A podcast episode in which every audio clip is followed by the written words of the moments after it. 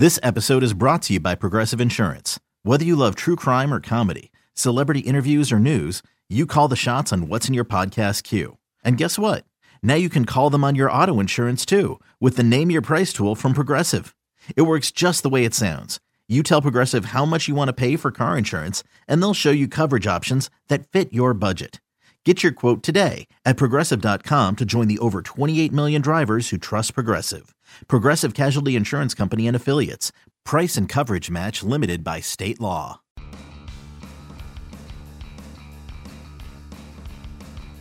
You're listening to MLB.com Extras, brought to you by MLB.tv. It's baseball everywhere.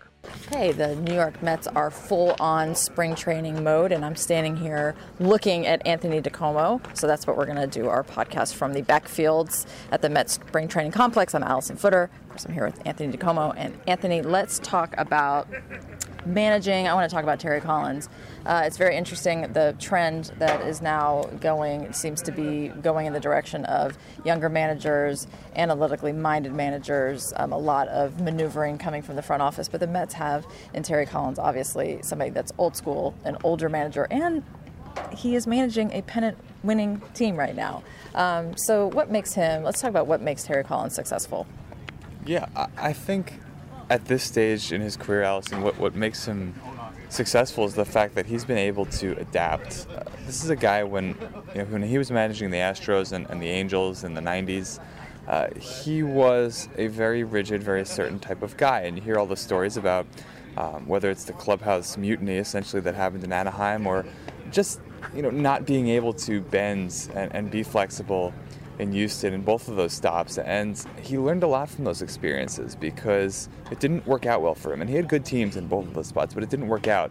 And I think he realizes that was a big reason why. So flash forward, he comes to New York after having experienced being a minor league field coordinator, spending years in the minors, going to Japan and managing there, and just getting these very varied, very different experiences. And having done all that, I think he came here and realized that he's going to have to adapt, and that's both with players in the clubhouse who are a different breed than maybe he was used to in the 90s, and also with his relationship with the front office.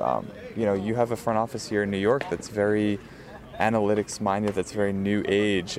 Sandy Alderson, kind of the father of a lot of that stuff, and so he's had to adapt to all of that, and he might not necessarily like it, and I think in a lot of ways he doesn't like it, but he realizes that it's a part of the game, that he's not going to be able to ignore it, and instead he's embraced a little bit of it, and I think that's helped him.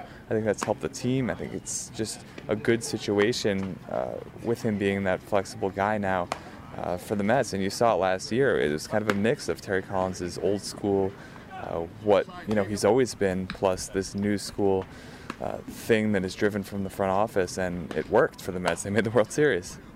Yeah, so I guess that's probably the key is, you don't have to love it, but you're going to have to use it. And I think that's where just in my experience is seeing some of the changes in some other organizations where it gets weeded out, really in the minor leagues too, is the managers and the coaches, they're just flat out not paying attention. They're just not following directions. They have their instructions of what they need to do, and they're not doing it, and then they're not really around the next year, which is kind of how it goes. But so I guess even if you're steadfastly against it, we're not saying that Terry Collins is, but it's just a matter of understanding that it's just this is how it is, and then balancing managing people. So I guess that's the biggest challenge too.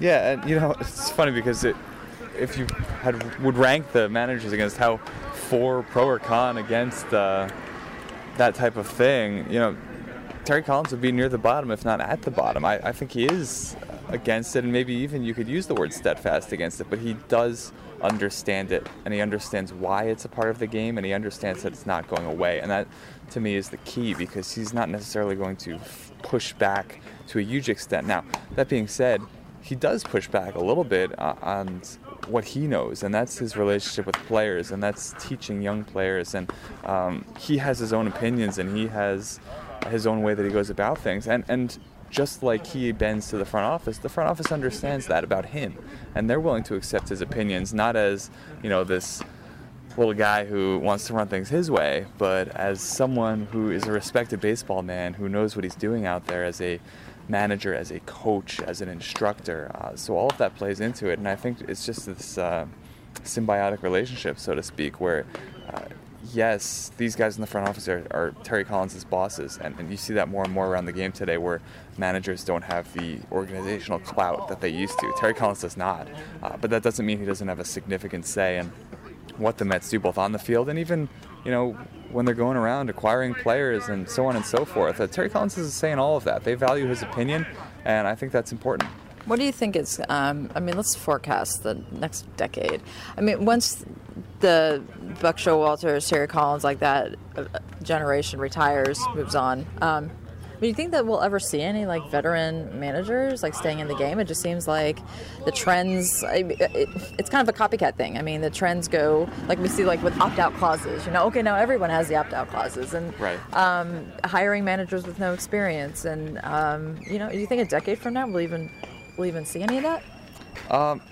It's hard to predict that sort of thing, but I can tell you just this breed of guy is going by the wayside, and Terry Collins is such an old school baseball man, and you could sit and he would talk to a wall for hours about his old stories from the Pacific Coast League and going back into the 80s and his time as a player in the 70s. This guy's been in baseball for 4 decades, and I don't think that's necessarily going to go away. People will do that. You'll see a guy who might be just starting out now, and 4 decades from now he's still a manager or in baseball to some extent. But it's kind of hard to see this type of guy, this old school guy who grew up in just a different era when the game was different. I think that is kind of a little bit of a treasure that we're losing. And you're going to see more of these guys who are born in the new age and who see things differently. And maybe that's more in line with what front office is like. But maybe you lose a little bit of that personality that Terry Collins has along the way.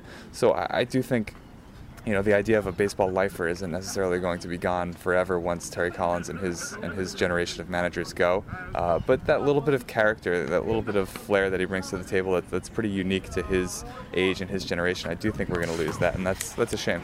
I like the thing that I like. Well, the MLB Network did a special on him recently, and it showed a sensitive side to him too. Yeah. And it showed him, like, at the press conference, basically when the Angels fired him, and he attended a press conference and was very stand up about it, but, like, completely broke down. And obviously when they won the pennant, it was a different kind of emotional breaking down, but I think that's kind of cool for people to be able to see that too, because it's funny, because when I see him from a distance and I see Buck Showalter walking from a distance, they just look like these drill sergeants, you know, like they're on a mission, and it's kind of nice for the public and for the fan bases to be able to see that other side of them. He cares so much about this, and he was quoted recently actually in a USA Today article, and I thought it was a great quote. He said, because this Mets team last year wasn't expected to make the World Series, and obviously they did. But he said, once they got there and once they wound up losing in 5 games, he said, I was actually surprised by how much I cared. And what he meant by that was, like, it should have been enough to reach this point that no one thought they were going to reach. But then once he got there, it's just the competitiveness took over, and the fact that you're so close, I think it did affect him very emotionally. I think this whole journey for him has been very emotional. This is a guy who legitimately thought after Anaheim he would never be a big league manager again, and he was okay with that. He was quoted, I remember digging into his past, and he was quoted back when he was had just gotten hired as the Mets field coordinator, which was his last job before becoming manager, and he was asked point blank, would you ever want to be a manager again? And he goes, you know what, I think that's a chapter of my life that's in the past. Now, obviously, it was not, and only a year later he wound up becoming manager and has done, by pretty much all accounts, a pretty good job.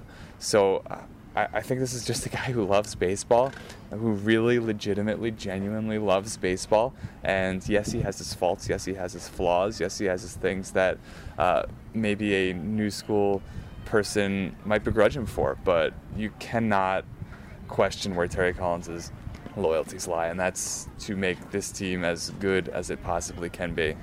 All right. Good conversation, Anthony DiComo. Thank you very much. Talk to you soon. MLB.tv Premium, the #1 live streaming sports service, is celebrating 13 years. Watch every out-of-market regular season game live or on demand in true HD. Real-time highlights, live look-ins, pitch tracking widget, and more. MLB.tv Premium includes a free At Bat 15 subscription. Watch live baseball on over 400 mobile and connected devices. Watch at home, in the office, or on the go, every night, on every device. Blackout and other restrictions apply. Visit MLB.tv for details. Okay, picture this. It's Friday afternoon when a thought hits you. I can waste another weekend doing the same old whatever, or I can conquer it. I can hop into my all-new Hyundai Santa Fe and hit the road. Any road. The steeper, the better. Because my all-new Santa Fe is available with H-Trek all-wheel drive, so I can hit the trail without a worry in the world. Heck, with 3 rows and best-in-class rear cargo space, I can pack the whole family in with all our gear. We've got available dual wireless charging for our phones, so we'll never lose touch with civilization, and we won't lose touch with the primordial power of Mother Earth. So which is it? Waste the weekend or do something a little more epic? And conquer it in the all-new Hyundai Santa Fe. Visit HyundaiUSA.com or call 562-314-4603 for more details. Hyundai. There's joy in every journey.